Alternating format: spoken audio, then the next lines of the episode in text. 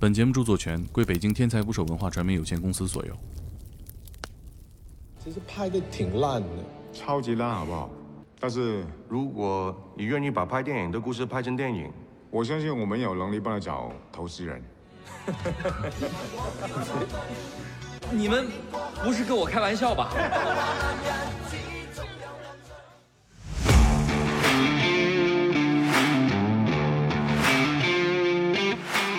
这是手艺人，湖南湘西。嗯啊，哎还湘西有一门手艺很有名啊，对，赶展尸。示是吗？老子出去了，我挣钱去了，我也比你们多。我三十多万车，我停进去，停在最显眼的地方， 其实是让你们看，哎，看我车。你一年能还？一年还？一年不行，两年，两年不行，五年，两年不行，十年。如果二十年你还还不上，过了诉讼期了。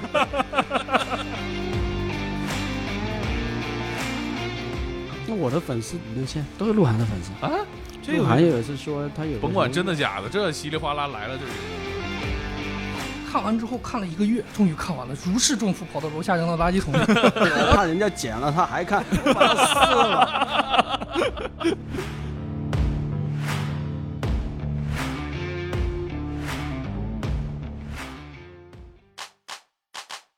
这里是天才捕手 FM，我是猛哥。有网友后台留言想听大洋马的声音，今天他来了。 你别扒瞎，你的听众本来就没多少。 还有一部分是冲着你来的，是吧？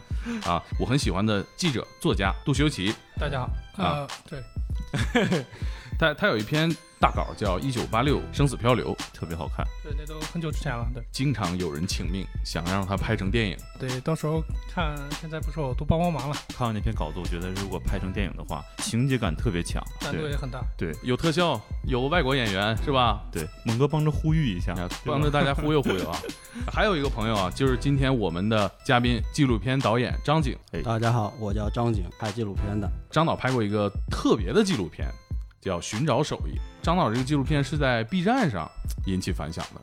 这个 B 站这帮小孩是怎么被这个手艺人题材感动的哈？我其实觉得这就是最特别的地方。我觉得它不一样的地方从第一集就渗透出来。有人说啊，它是一个九十年代的这样的一个片子的风格，是一比一画质的，它很真实。前一段时间我跟一些做纪录片的人也聊过，他们拍纪录片的时候，避免不了的会有一些情节的设计嗯啊、人物的摆拍啊等等。这个片子在进去之后，张导自己就交代了，其实没有做什么准备。我们自经常说的所谓穿帮啊啊，也会在这个片子里面出现。最打动我的其实是张导在 B 站上的一些手记，对，里面提到了对这个著名的两分豆瓣电影梦逐梦逐梦演艺圈圈圈，导演的这个呃自传的这个观看过程，看完这个电影还觉得不够，然后他又把这个自传买回来，就看的过程特别痛苦， 这咱往哪个方向使劲儿啊？这个是是，就一直在看，看完之后看了一个月。终于看完了，如释重负，跑到楼下扔到垃圾桶里，然后扔到垃垃垃圾桶里，觉得还差点啥，又把从垃圾桶里取出来，然后全撕碎再扔进去。他讲到的是自己破除了自己的一个执念，之前自己没有办法去得到的一个学历或者是怎么样。哦，原来他也他也是这个样子的嘛，让我失忆了。 对，因为这点特别打动我，就很像张导做的这件事情。大家报道这件事儿的时候，也都是说一个外行人干了内行的事儿。但是我看报道里面说，这个张导你原来在中央电视台干，这听起来也不外行啊，这也太内行 了。其实是在央视混的，混的太惨了。呃我我举个例子吧，在我们办公室，因为我们那个栏目还出了不少人才，嗯，啥栏目？呃，叫《发现之旅》，原好来像也是一个是栏目走访全国各地的。啊，对，类似，就一进办公室门，你能看到那个橱窗里全是奖状嗯奖杯，但是基本上和我没有太大关系。哎，那你负责啥？我也在里面当编导嘛，不行，我在里面水平太低了，太太太丢人了，就是缺个摄影了，哦，哎，我帮人家顶上，哦，顶上了，所以我的名字永远排最后。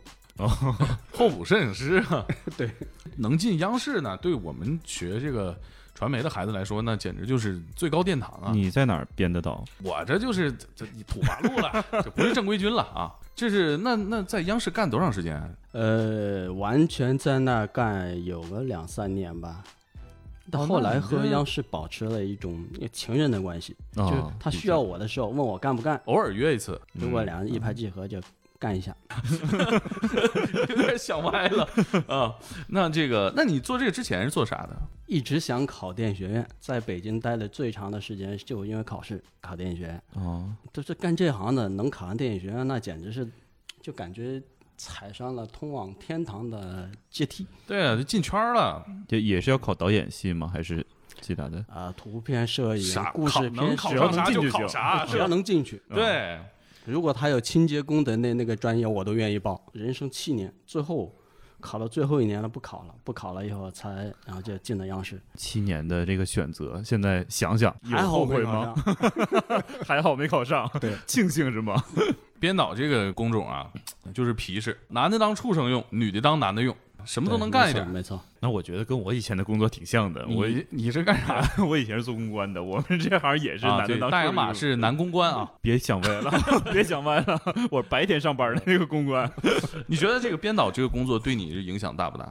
影响挺大的，因为在央视干完以后有一种不服气，这种不服气也从是也是从那个考电影学院考了七年延续过来，一直到刚才你说那个我把他们书撕了，嗯一直到那个两分的那哥们儿，我太感激他了。哪个哪个两分的哥们儿？我好像 眼脑子里边流氓导演色纸片人，然后我把他书也买过来看了，看完了我终于合上了，我给他看完了，蹭蹭跑到楼下垃圾桶我扔进去了，我怕人家捡了他还看，我把他撕了。楼下大妈说：“你这个垃圾分类搞不清楚，也不用这么生气吧 是怕之后突突生灵。 不，我给我特别感激那个人，因为他让我破除了。你像一个人把一个目标盯了七年， 嗯，后来有一个人告诉你那个地方就那样。如果能见到他，我甚至很乐意跟他交个朋友。？” 啊， 哎，后来呢？那那你怎么就离开央视了呢？但哎是首先在央视那个地位太低了，以前在那有过有过失败，就是把项目干砸了。怎么个砸法能聊聊吗？那是我进央视的第一个选题，啊因为领导挺信任我的，摄影师你自己找。结果找了我一师弟，啊，找位师弟呢，然后我看了他的图片，觉得哟，图片构图用光都不错嘛，哦嗯走，跟我干去。他拍的时候，那时候也没带监视器，嗯随他拍成什么样，啊，这个就随缘了。随缘了。回来以后，忘了挂袋子了，是不 是？ 我们的艺术总监说：“谁是导演？ 导演你为什么责任制不看监视器。哎，嗯，”我说我信任他。 两回事儿是吗？ 后来我整个那个导演权就被剥夺了，啊，啊，我直接就从一个普通编导降给制片人当助理。哦，啊，当了一年多助理。不过那那个一年多，在他身边学了不少。嗯，，栽倒的那个那个方案之后，我后来又有一个新的一个选题，嗯，我文稿就改了二十四遍，制片人和艺艺术总监轮流轮番跟我改，我当时就恨不得。呃我要体力能干得过他们的，我跟他们一人干一架，把他摁在地上踩 你俩死一个能定一个，是吧？ 就别老来回来去改。我要同时把他们摁在地上 嗯， 后来出来以后，就是后来我自己开广告公司干了十年，哦，其实那个所有的积淀，所有那些所学习到的东西，全是那两个我给我摁。他们当时教给你的，嗯然后我 在考电影学院的时候，那学的所有的文字，嗯其实就像飘在天上一样，你够不着。嗯但是到了央视以后，那两个老师，一个叫张丽，一个叫廖烨，这两个人把我摁在地上干，那个那个非常受用。嗯还真的是我。对，我当时干编导还有一个感受就是骂人都特别狠，你们是当面骂是吧？耳麦里骂嘛哦，当面也骂呀。我的客户比较有意思，发邮件骂我。 哎，中英结合的是吧？嗯差不多。那在后来开广告公司了，对，开广告公司，从这儿开始挣钱。这对开广告公司肯定是为别人服务。 对，乙方心态嘛。但我永远是，比如说你一个片子让我来做，好，你先提个方案，然后我我所有的精力去想办法让你的方案跟着我变成我的，嗯哪怕我钱少拿一点，尾款少拿一点，嗯，但是我要花很大的精力去把你弄倒，就是那种回头客会越来越少。但是客户是觉得我花了钱了，你就得听我的。 对对，啊当时没有其他的同事拉着你吗？ 说你这个不行啊，张老师，咱们这个要再想一想，这客户越来越少。对呀、咱们是搞服务的嘛，毕竟对，就你没有其他同事来劝你吗？或者怎么样？那我的同事就是，就我那些兄弟们里面，我看上去算是最专业的，其实也是最专业的。这我就是类似于其实就是老大的感觉嘛，嗯也听不了别人的。也主要因为你说了算。对， 后来怎么就不再继续做了呢？你们三位还没有没有到四十岁吧？四十岁什么梗？就三十岁不会服输，就觉得你二十岁的那帮小屁孩根本不懂事儿。嗯，我现在年轻力壮，然后呢，看上面的这帮那帮那帮老头，啥也不懂，嗯就觉得这个世界是我的。但到了四十岁的时候，你突然觉得身体啪想上上不了了，这是会带来一种很糟糕的心情。嗯，外面有几十万要不回来，跟人家打官司，打赢了还要不回来，嗯然后身体也往下走。我这人活在这世界上是干嘛呀？我爸有个朋友当年也这样，买了个豪车，解决了就不困惑了。啊哎，你这么一说，我还忽然想起来，以前我有一个朋友是做设计的，然后忽然有一天特别突然，他把他在天通苑的房子卖掉了，然后买了一台奔驰。但是他那个开心应该开心不了多长时间。对呀、对对对断轴了就不开心了，反正这个经历我有，是吧？呃你也买车了， 就是因为我在央视抬不起头嘛。嗯，老子出去了，我挣钱去了，我挣的比你们多。我三十多万车，我那时还跟他有合作关系，经常还去开会。开会，我第一个停进去，停在最显眼的地方。开会的时候，我跟你们一起走，然后跟你们打招呼，哎，我走 了。其实是让你们看，哎，看我车比你们都好。嗯，但是挺爽的呢，挺爽的过两三年之后，就是好傻。啊。那怎么最后想到去搞纪录片呢？我我自己给自己做了一个假设，大家也都可以做一个假设，比如现在在座，嗯，每人有两个亿，那么这时候你干嘛？那我肯定是买顶级的设备，我去拍纪录片， 梦还是在 这儿。为什么还是在这儿？哎，说到这儿就挺好奇的，就是啊，怎么就选择到了这个这个选题？我当时就要做这个东西，当时不是有《舌尖上中国》吗？嗯啊，我们就来一个《指尖上的中国》，搞手哦艺。啊，找选题呢是当然是出于我自己的一个兴趣。我小时候是有有那种偶像的，十来岁之前，我的童年里面从来没有见过什么歌星、明星嗯这些，包括政坛明星，什么都没有。嗯在我我的印象中，我我的偶像就是村里的手艺人，因为他除了要干普通人要干的农活之外，他还得会一门手艺。比如我印象最最深刻的， 他可能比我大个十来岁、十多岁，他这个人叫张华国，专门画画的，嗯画那些扎纸人那些，嗯先用白纸糊上，然后在上面画画。嗯啊我我觉得他画的太好了，挺崇拜他的，所以在湖那些南手艺人，湖南湘西啊，也还湘西有一门手艺很有名啊，对赶尸赶尸是吧？不是这这正好湘西人这有这事儿吗？ 这呃， 湘西也很大很大。因为这两个原因想着拍这个。嗯对，然后就出去了。你刚刚提到那个《舌尖上的中国》啊，嗯没想着拍美食什么的，那已经有人做过了，而且在做主流的那个那那个套路，嗯我也在央视干过那么多，我从来、就认是、认识陈小青导演吗？认识我，我到到北京来还是因为他一句话呢。哦，是吗？啊我我我去过西藏有个叫墨脱的地方，我徒步进去的，徒步进去四天，徒步进去出来四天，拍了一些东西，然后但是没人要，啊我在网上，那时候零零一年，很早了，二十年前了。然后有个叫陈小青的，给我留言，他说：“ 要不你来北京吧，我看看。”他说：“我是在央视工作的。”就这么，我到了北京。当时我并不知道陈小青是谁。到了央视媒体啊中心，一进去，我说我找陈小青，然后其他几个工作人员全部哇，眼睛全看着我，嗯，这小子怎么直呼其名啊？ 然后办公室里面有个黑黑的家伙，手一抬，谁找我啊？我在这儿。但是你是跟他当同事吗？没有，但他一句话就伤害了我了。我啊的自尊心太强了，我没他让你干来，还啥的伤害了你。后来我才知道，嗯比我在大学学的那些名片都是他手下的人拍的，比如说哦，孙增田啊，这些都是他的手下的人。我突然发觉，哟，我仰慕的那些人都是你学生啊。后来他看了我的素材，他的原话是：“这位小兄弟啊，你拍到的东西我们都拍到了，我们是专业的大机器，我们没拍到的东西你也没拍到。”啊他说：“如果你愿意，你到我这儿给我做个编导。”我当然不愿意了，我当时想，嘿，你把我请过来是合作的，现在让我给你当编导，二十年前你这心气儿 很是这个很高啊。对，嗯。后来我跟他当过一次，跟给他的手下当过一次摄影，啊，我聊起来这事，他恍然有些印象，但是他对我印象是肯定深刻的。我到北京，因为他而来，他一句话不把我忽悠来，然后见到办公室，我见到看到那些神人，有全是他的学生，有点吓着我了。那这从何干起呢？主流他们是怎么干，我就不怎么干。首先是一种叛逆，还有就是、就是我要真的去按那个套路，我肯定是肯定不行，反正跟他们反着来就行，呃，但是你这个任性的角度说，一定要反着来，还是挺冒险的。是挺冒险吗？全赔了吗？电视台全拒绝了吗？ 那那咱往前倒，那钱从哪儿来的？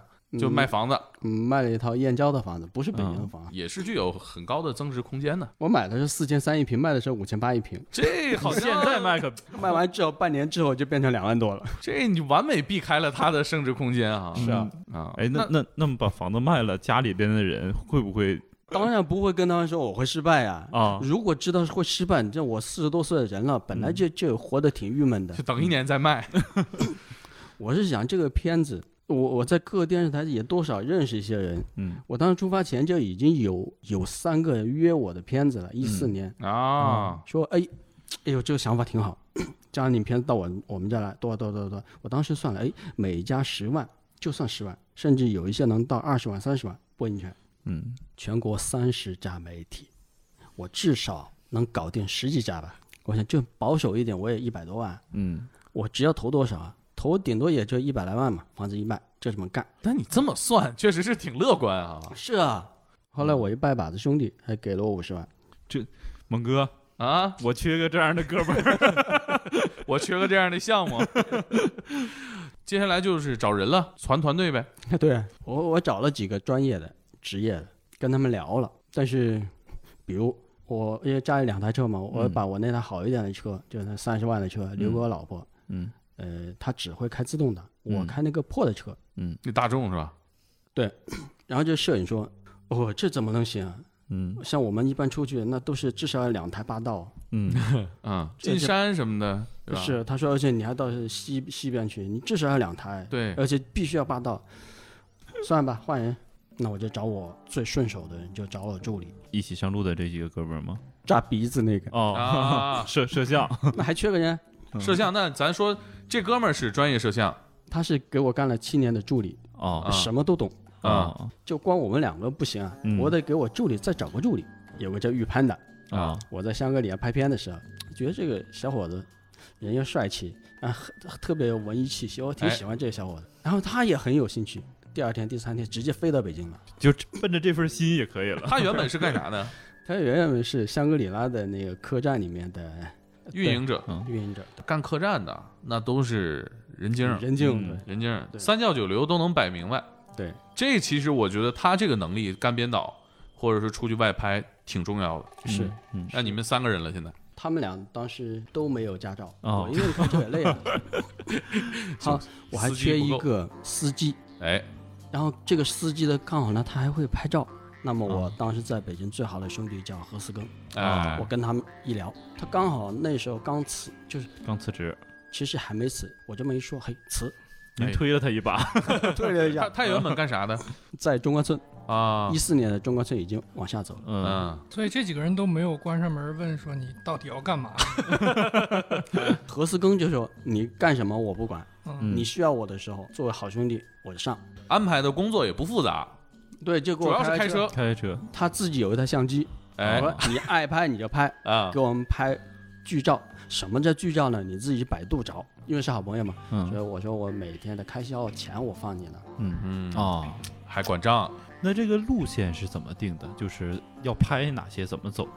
路线我是从很多杂志里面，这杂志有三百多斤，有将近三百两，多斤，哦，论斤腰的 这是。哎对，然后加起来有两米多高吧。我会比较好奇，就是比如您买到一本旧杂志，那旧杂志上面会提到一些手艺人，会提到一些有趣的地方。对，但是时过境迁，这么长时间过去是了，啊，我们走去哪有啊？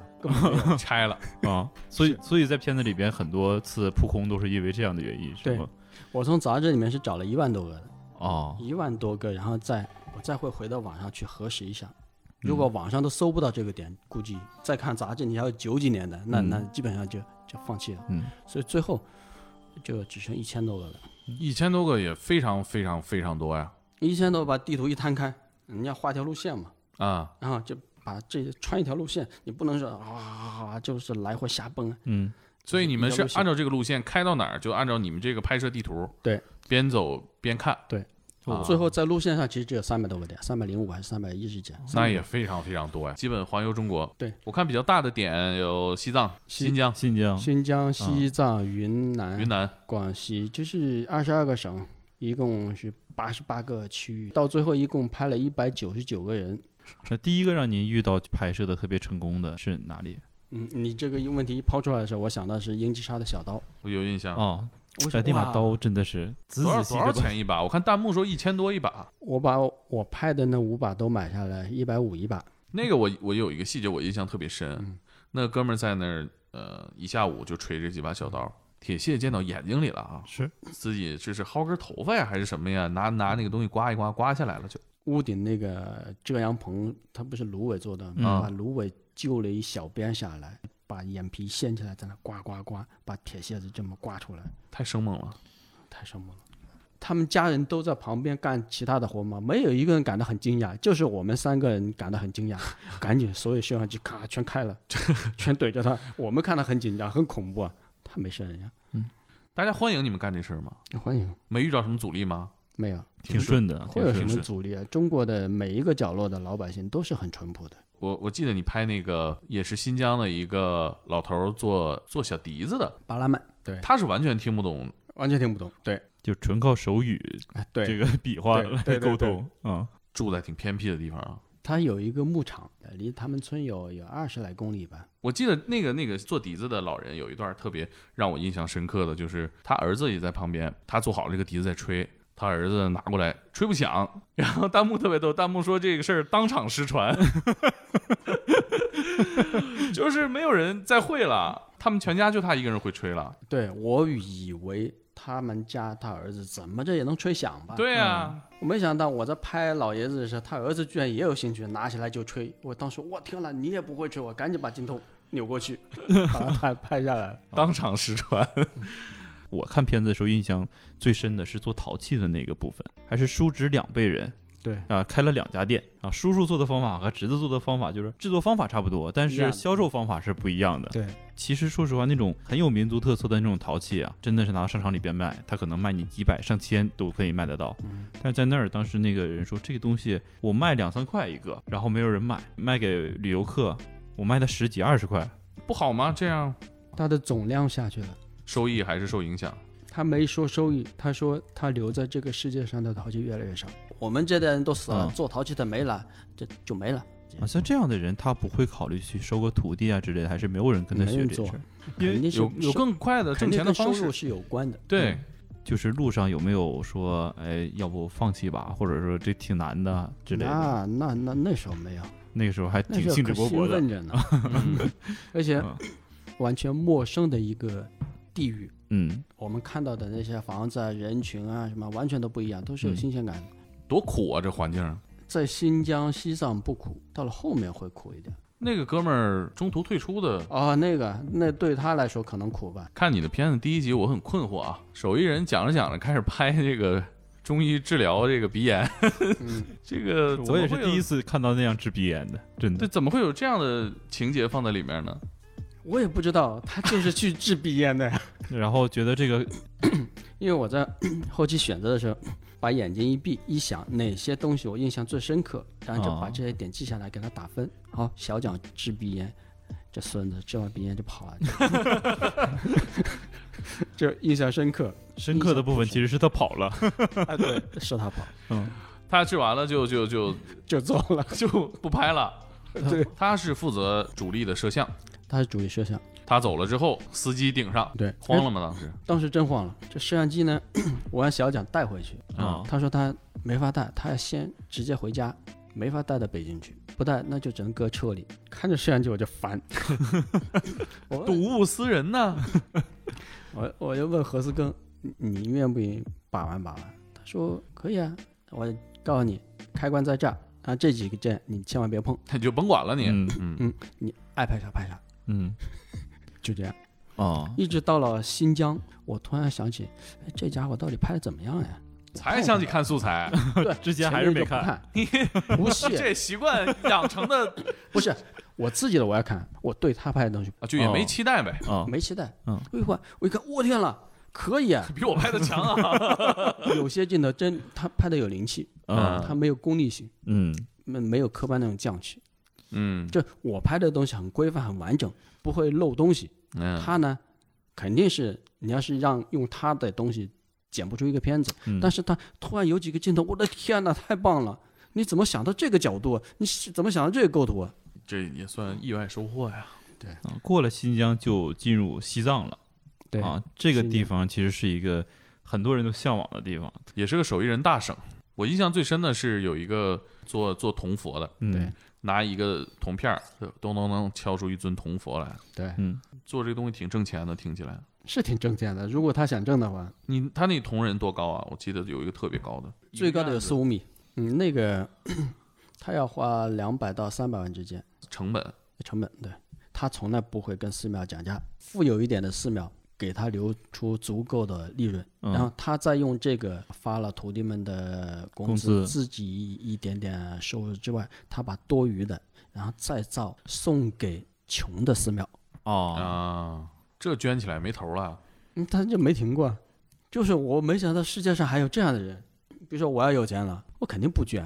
这个结果，大家看到的这个结果，我觉得也也像是 捐赠给大家去看了这个片子。嗯，这被迫的，人家是主动 的，嗯啊土蛋是主动的，我记得片子里面提到说，灯光老师于潘约人找人找到点感觉了。我说这都到哪儿了，才找到点感觉？这就最他出发的时候的唯一的工作，对他有指望的只有录音，嗯但实际上后来他录音很糟糕，劈了，哦他自己戴着耳机没听见，我在旁边我听见了，哦，哎，我说你你看看你的指标是不是红了？就，哎呦，真的红了。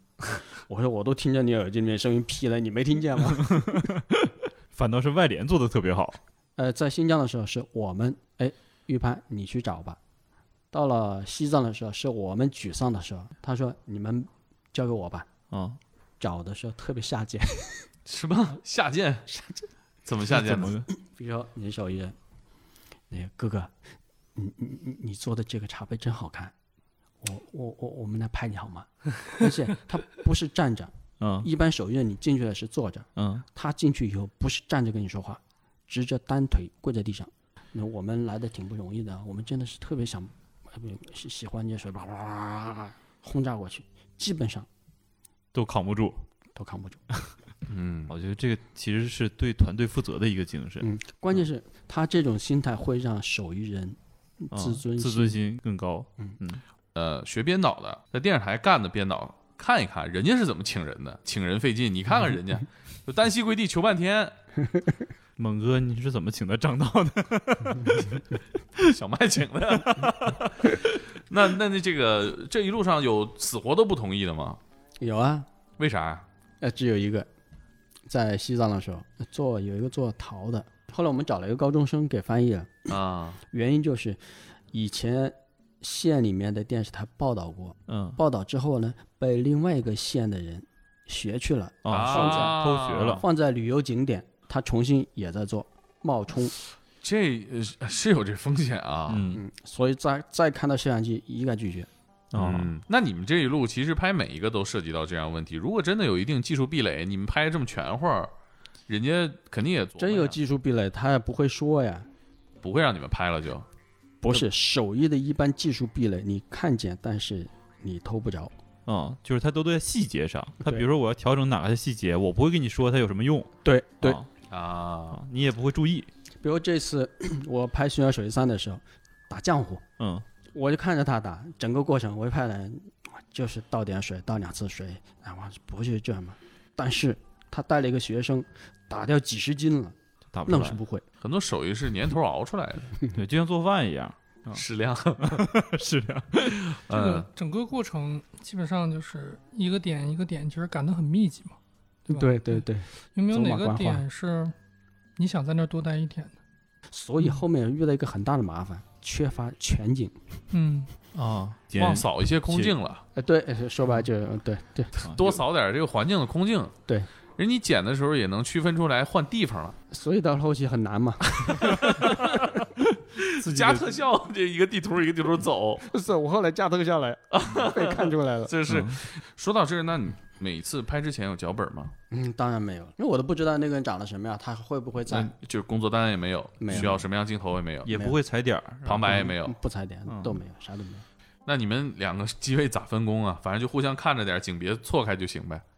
我不管他，你们俩太任性了如果没有你，我一个机位可以，嗯啊！也搞得定你帮我添彩就行，啊。没你我也不怕。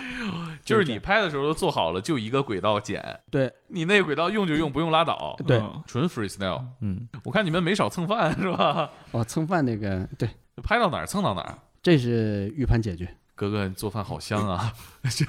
哎，哪有那么婉转？比如说西藏修房子那个，嗯，就说那个大叔，我们那个周边中午也没地方吃饭，我们能不能就在你们家吃饭呀、直接嘛，太直接了。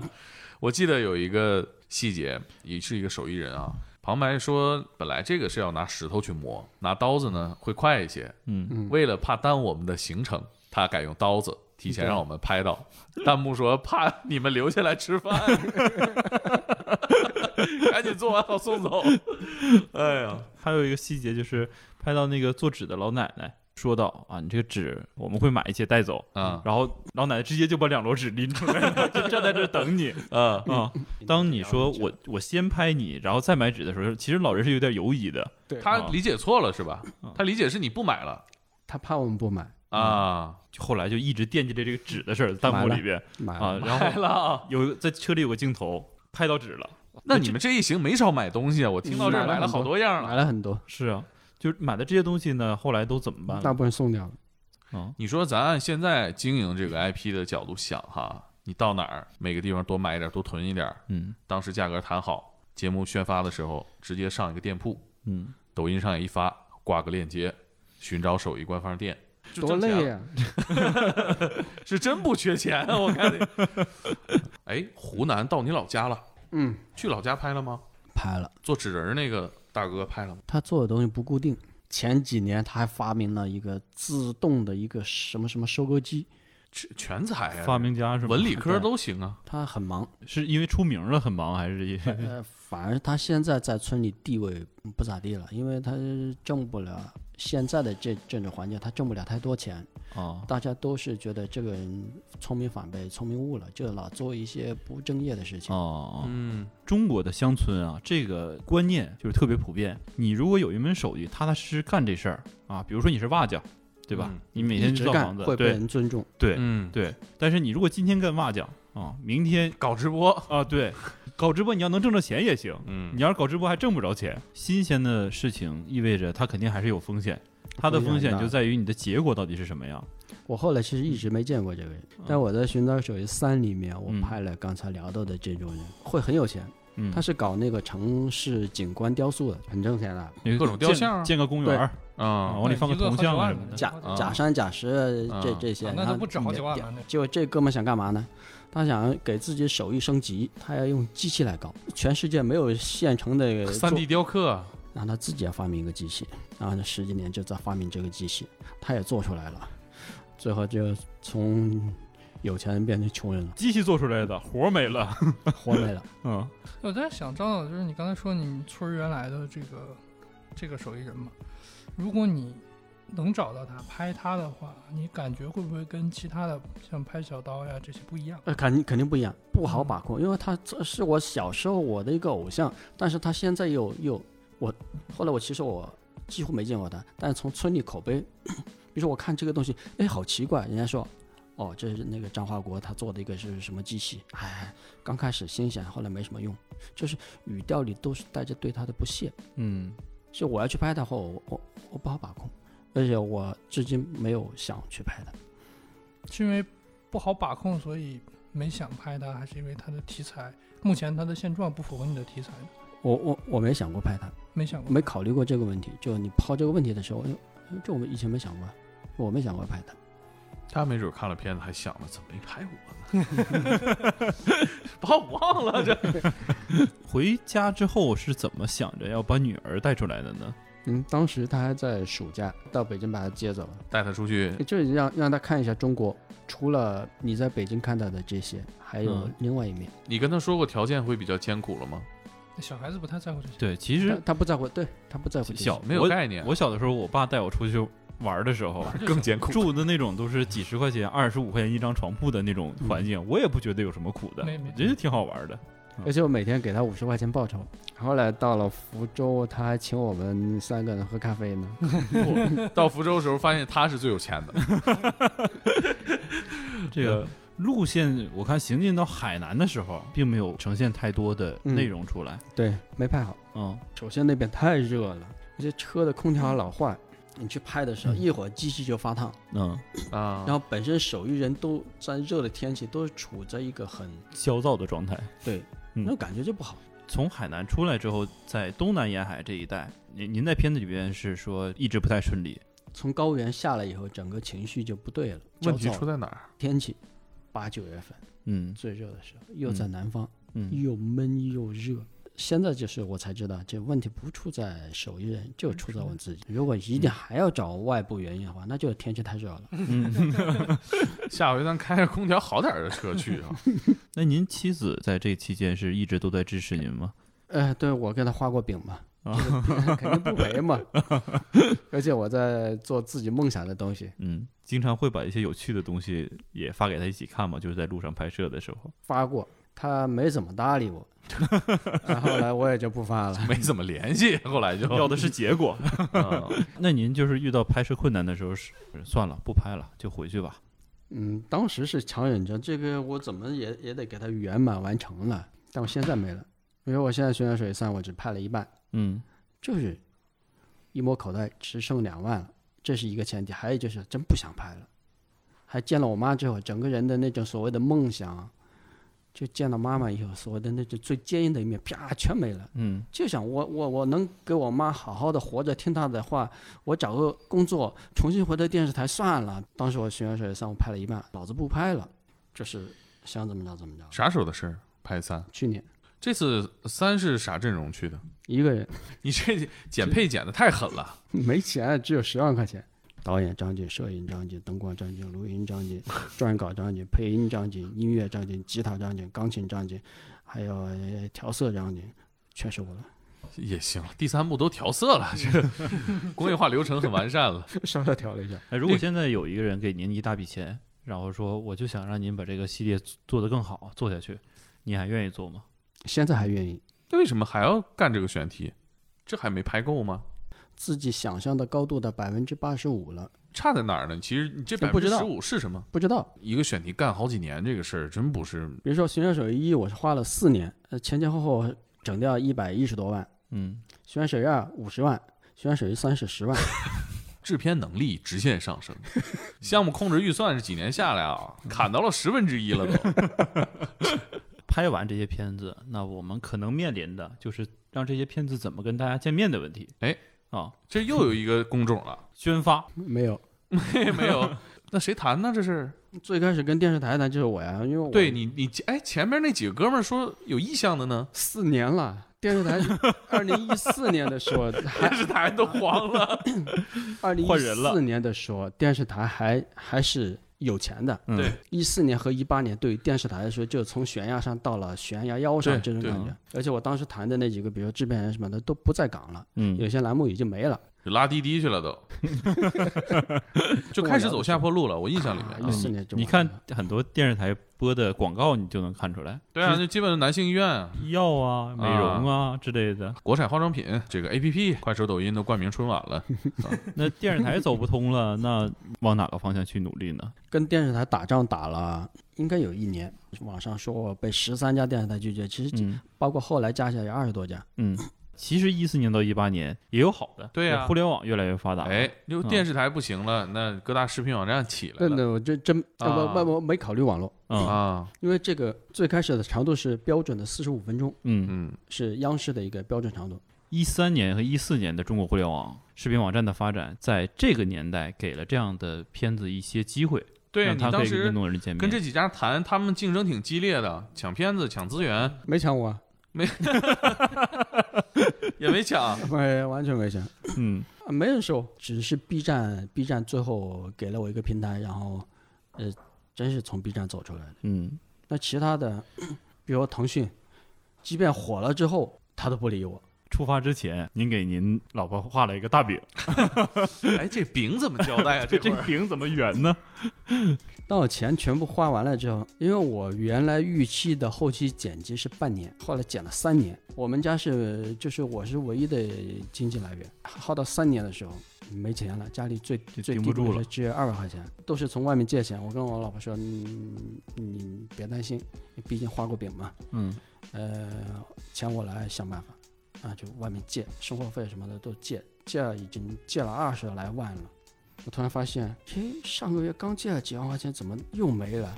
嗯，我就问他，我说你现在一个月花多少钱？那我也跟他说，就是生活质量别受影响，每个月开支是两到四万，光信用卡的那个那个透支的那个叫叫叫罚款什么的，那嗯一个月就得五滞六纳百。金，滞纳金一个月就五六百，他一直不知道。我是通过，因为实在没钱的时候，我找那个微信里面的有什么微什么贷，微利贷对的，借款我借过，我突然发现哇，这利息怎么那么高啊？嗯啊。后来我我再问我老婆，我说你那个就是，她说没有，啊这都是不用利息的，她不知道。啊，嗯后来她自己再一算，发现每个月光那个滞纳是金五滞纳金，嗯，就五六百。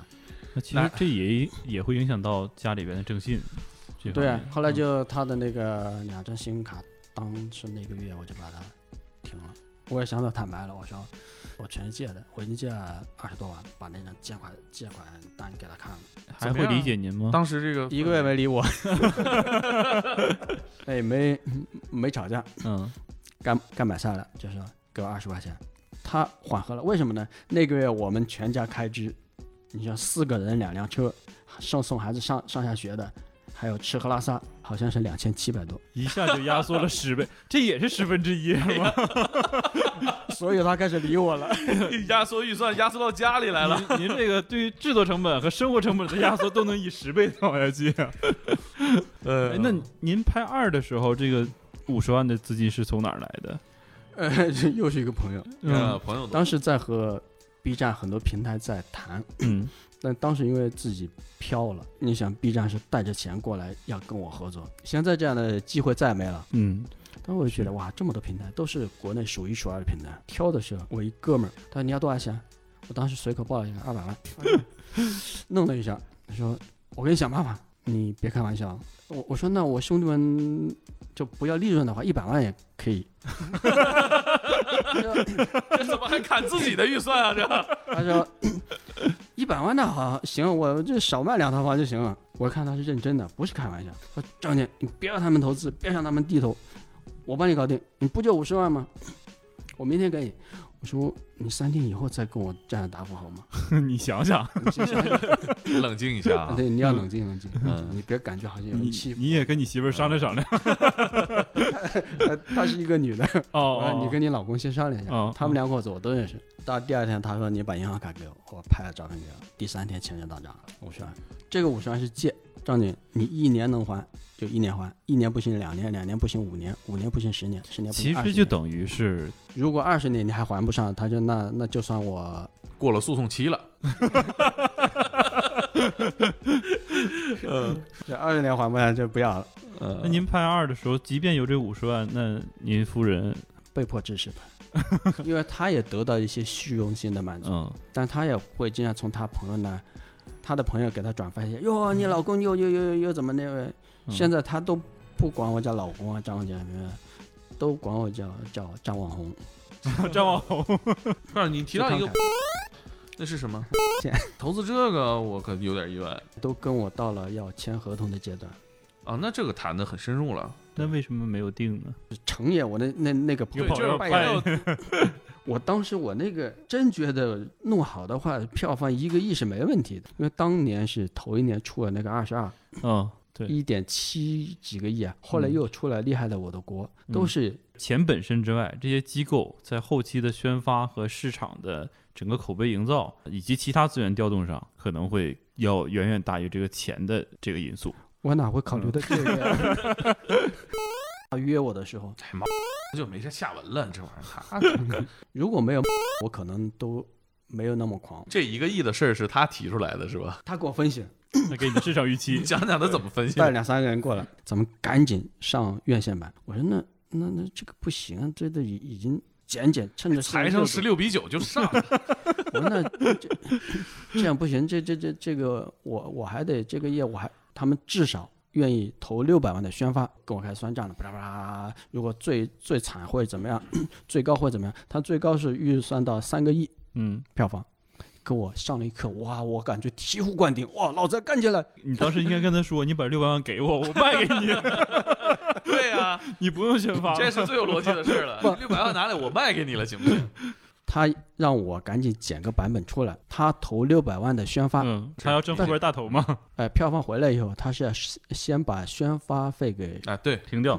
他对这六百万是完全有信心的，票房瞄准一个亿，其实心里是甚至可以达到三个亿的。五十万对于三一个亿，就算一个亿吧。对，九牛一毛，就是呃当然没有一个签的，就是有意向投投个几十万，就是沾点边的这些，我在考虑要不要从的时候，我那个朋友不拍桌子说，老子这是五十万多大点事儿 啊！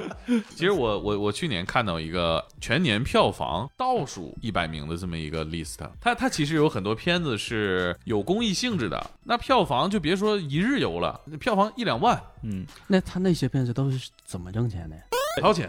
哦， 后来我也去看了一些数据，嗯，就是看了一八年还是哪一年的数据，备案的当时中国备案的电影好像是几千部啊，嗯，反正最后算下来，能挣钱的好像只有千分之一。是的，嗯，因为备案的数量太大了。是的，即便是你，关键是我的片子连备案这一步都没走 到，不过呢，我有一个细节我印象很深啊，就是《寻找手艺》在豆瓣上评分八点九分儿啊呃，这是纪录片是，呃，观众一般是会同情纪录片 的，那这这但是是但是八点九分的纪录片其实成绩非常好，寻找手札现在九点三分，高的吓人啊、呃 这个这个是不是代表真实水平的？嗯呃有情怀加成啊。嗯，我还有一个对这片子的感受，就是弹幕，弹幕的密集程度啊，我之前很难想象在 B 站这种地方啊，看这种片子会有这么多弹幕。你之前看 B 站吗？不看，现在 看吗？看一下当时就是有多少人在看我的片子，看一下那个数据，大概点开会有两三秒，那就不看了。不是把张导逼的都开始研究实时监控实时数据了。一二三都其实都算拍完，三算拍完了吗？拍完了正在啊后哦期修改。算拍完了，那对三有什么计划吗？我三三我完全没有压力，没也没借钱，也没人投，六十六个人，嗯一人六十六个人资助的，嗯，卷我记得你还提到过，在采访里提到过，你老丈人在这事上掏过钱。对，二二二十万，他把钱给了我老婆，怎么这是第几没部没的直接时跟你候，说？ 没跟我说。这是第几部的时候？第一部的时候第，一部的时候啊，所以那一百一十万、四十万卖房子，五十万朋友资助，还有二十万是老丈人给的。这账算挺快呀、你不会搞 搞商务的，这会儿都算出来了。现在这个阶段，日常的生活是通过什么样的收入来维持啊？国家奖励过我二十万。哦，这是什么单位讲的？国家广电总局奖了十万，后来北京局又奖了十万。国产优秀纪录片扶持，国家有这么一个也。你在哪儿联系到这个？我不能确定是别人推给我的还是自己找的，我不能确定。反正我就报了名，报了名，呃，国家居然认了。 抱着试一试心态，你这个表情太可爱，居然认了。因为这个认了之后，钱居然真打来了。我都不敢相信。那当时也也挺烦躁，我说这是什么会啊？他说是国家广电总局的，我说我怎么没听说过？他说优秀纪录片是不是什么表彰会？他说还是有奖金的，我说奖金多少啊？他说不知道，呃每个不一样，最少是十万。 我当时十万，我感觉我说话的态度都不一样了。 我说在哪儿？我一定参加。当时因为给我通知的时候我在湖南嘛，挺嗯大热天挺烦的，这么一个电话打过来，我以为骚扰电话，嗯，没我白去说。我我一定赶回来，一定赶回来啊！穿着西装 去参加了。 嗯，那第三部上是准备什么时候跟大家见面吗？有大概的预期吗？应该在四五月份，也许五六月份，不知道。嗯，见也面快了，我听这意思。对，但是见面的方式还没定啊，是在哪 B B 站上一传就完了。啊？还是这样是免回费回归到最朴素的方式，啊？回头也让 B 站给推一推，这都免费传了，对吧？那、这次他是联合出品方，哦，他是愿意掏更多的，但是他要呃选题权和终审权，这样谈了两个月，最后我片子都拍完了，你平时看抖音和快手吗？ 不看，不主动看。哎，那那我特别好奇，张导平时都有什么样的媒体接收的习惯？看什么？看哪些东西？花时间在微信上肯定是最多的嗯，公号，但朋友圈我是基本上每一个人我都屏蔽了。你打开是空白的，基本 上。对，为什么屏蔽了呢？一看以后，诶，这个人有新鲜事儿，这个人有新鲜事儿，哗哗哗哗，时间就没了。所在的群也不多，嗯，订阅的公众号也不多，我看你玩知乎，回答问题知乎那个这些在平台上这些都是 B 站教我的。啊，你要你有一些东西，你除了自己公众号之外，你可以在知乎上啊，知乎上怎么弄弄弄弄弄，他们教我，让别人能搜索到你。包括微博，微博就是我根本没有微博，是鹿晗的鹿晗工作室帮我注册的一个号。这是这是啥关系？为什么这是鹿晗工作室帮您 注册的号？那我的粉丝五六千嗯，都是鹿晗的粉丝，啊？这个为什么会有不是重合你度呢？们是怎么搭得上的？这个 嗯就我的片子出来以后，鹿晗有一次说他有个什么愿望季，嗯说要跟我合作一下，让我录一段视频，关于我的内容，关于我拍的片子的内容。然后呢，是放在鹿晗的《愿望季》里面，然后鹿晗用他的微博帮我推一条。这可是个天大的流量啊！ 是甭管真的假的，这稀里哗啦来了，这人可就不少了那个 也他们就算过这个，啊！又是 算账的技术我们领教了， 已经。也算过。嗯，他叫如果鹿晗能再次替你发声，他能带来的票房至少两千万。啊当甭时甭听他们扯这个，他们要能把这个算出来的话，上海堡垒就不至于这么惨了。当时当时这么算的， 后来成型了吗？鹿晗转了吗？ 没转。啊，没没没谈成呗。以前跟我接触过的，不管是包括鹿晗这些，啊还有那些平台这些，等我发现我把片子做完也交给他们的时候，比如鹿晗工作室，张老师，我不我不当他的经纪人 了，豆瓣都的离那职 个豆瓣的那个还是一个副总裁，嗯，说，哎呦张导，不好意思，我已经不在豆瓣了，至少六成以上都不在原来那了。这互联网时代的人员变动，这也忒大了。全让张导赶上了，关键是，那才一年多两年，嗯，就我是人都嗯是这样的。你看张导这个跟电视台谈完之后，电视台走下坡路了，嗯，打磨四年回来，这波老哥不干了。互联网这谈两年，这也是一波人才就过去了。之后还要坚持做纪录片吗？想做什么题材有想过吗？还是做这个，刚呃我我还差那就说百分之十五嘛，就嗯，是要做《寻找手艺四》。对，还没到腻的那种感觉。还没腻。我要做成一个长篇，长篇就是你要把一堆散的放在一个、一嗯，个一百多、一百来分钟的、对一百多分钟长讲篇故事里的面，方式不一样。这个是很刺激，因为它难。我在三的尾巴上做了一个小广告，嗯，欢迎为打赏双十提供资助和选题。啊，当然，如果钱不够，有上十万，我就重新干起来；如果说二三十万，何思跟预判上；三五十万，兄弟们有工资；五六十万，兄弟们有报酬，还有一些小小的利润。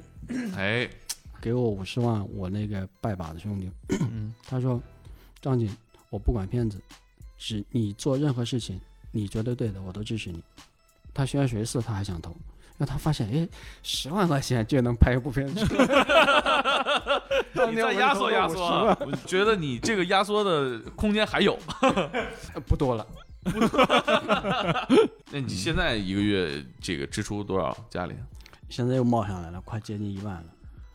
也不多啊，其实四口人对呢，对对俩孩子呢。不算多。不算多。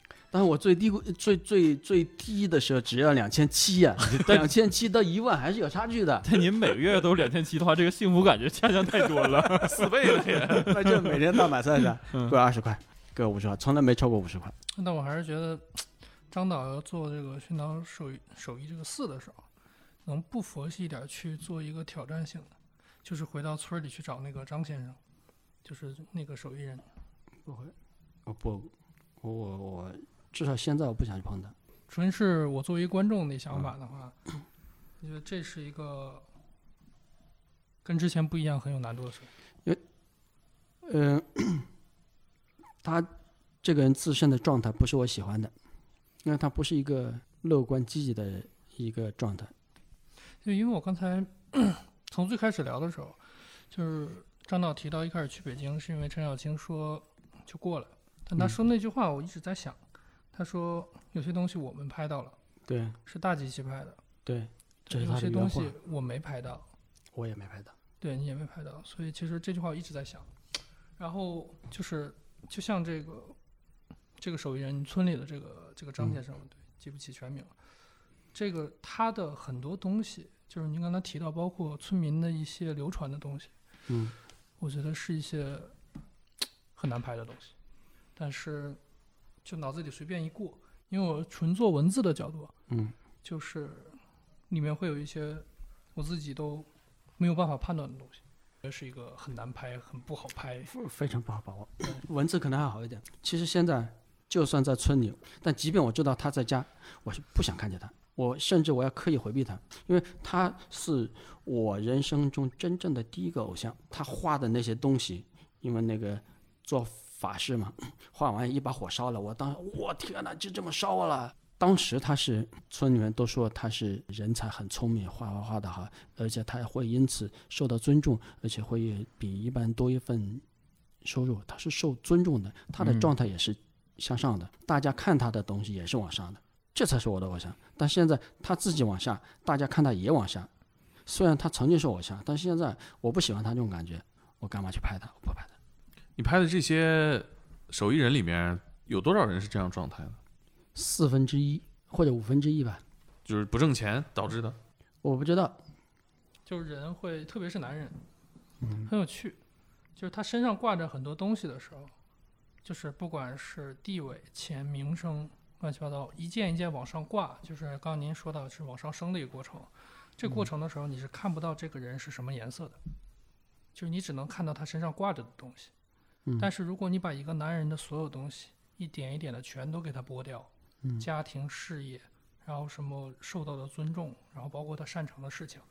一件一件全部剥掉之后，你能会最后看到这个人是什么颜色的，这就是写作的时候经常用的一个方法嘛。嗯，对，然后这个剥夺的过程是一个超级残酷的事情，但是就手艺这个事儿来说，整个手艺其实处在这个被剥夺的这么一个过程当中，因为它从生产上啊或者市场上就不断的被剥掉以前有的那些光彩的东西。嗯嗯，对，其实这是一个，我觉得这是拍这个题材，就我第一次听到的时候最难受的一点，它不是二十年前或者三十年前那种最光鲜亮丽的那种状态。然后这也是为什么市面上很多其他拍手艺的那个会很强调这个东西，嗯，好像这个被拍的人都要就啊，快大家快来帮我，对，这个是这么一个事儿。在我看来特别朴实的一个价值，很基本的一个价值，就是你拍了这个东西，你让很多人知道有这么个东西存在过。 嗯对，市场定价它是一个流动的过程，嗯它是个浮动的过程。嗯，我其实觉得他们这些就是小作坊的手艺人，他能在这个定价的过程当中撑下来是一种幸运，对，撑不下来也是一个大概率发生的事情。很常见的。对，你看，其实纪录片市场，我我自己仅从工作过的角度上，嗯，感受啊，其实跟这些老手艺人挺像的。你说，咱现在拍个短视频，啥样的不能火呀？是就拍纪录片，看着不像能火的样儿。尤其是你还选这种题材， 反倒是让我觉得跟主题还是挺有呼应的。嗯，其实反正我是我是挺希望你这个片子挣点钱，把钱还上。啊在各种手艺里面，如果咱这个片子最后能挣到钱，算是比较幸运的那一个。这个故事对我来说我还挺欣慰的。对纪录就是片挣从不了钱，很难挣钱， 很难挣钱，确实。回来再再找聊聊吧。